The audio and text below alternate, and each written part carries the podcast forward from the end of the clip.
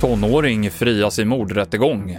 Vaccinkrav för bartenders och frisörer och slut på 1-2-3 vädervarningar. Det handlar om i TV4-nyheterna. En 17-åring frias för mordet på en 16-årig pojke i Biskopsgården i Göteborg förra året.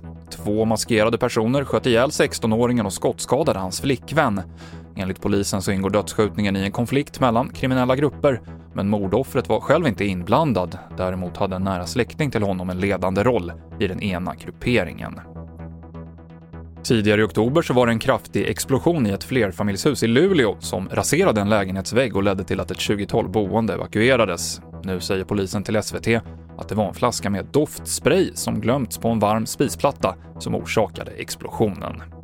I Nya Zeeland kommer anställda i fler branscher att tvingas vara vaccinerade mot covid-19, annars riskerar de att förlora jobbet. Det handlar om frisörer, gympersonal och restauranganställda och i andra verksamheter där kunderna måste visa vaccinpass för att släppas in.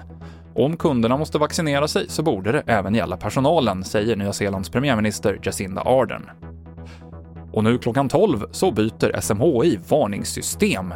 Istället för klass 1, 2 och 3-varningar så blir det gul, orange och röd som gäller och varningarna blir mer lokalt anpassade, det berättar vår meteorolog Madeleine Westin.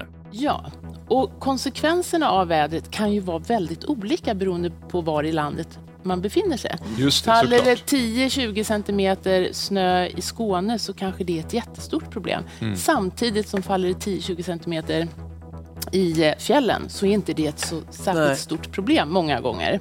Och det här är ju väldigt, det här är ju väldigt bra för att syftet med den här övergången enligt SMHI, det är att man ska kunna ha en bättre krisberedskap i samhället. Mer om SMHIs nya system på tv4.se. Fler nyheter finns i appen TV4 Nyheterna. Jag heter Mikael Klintevall.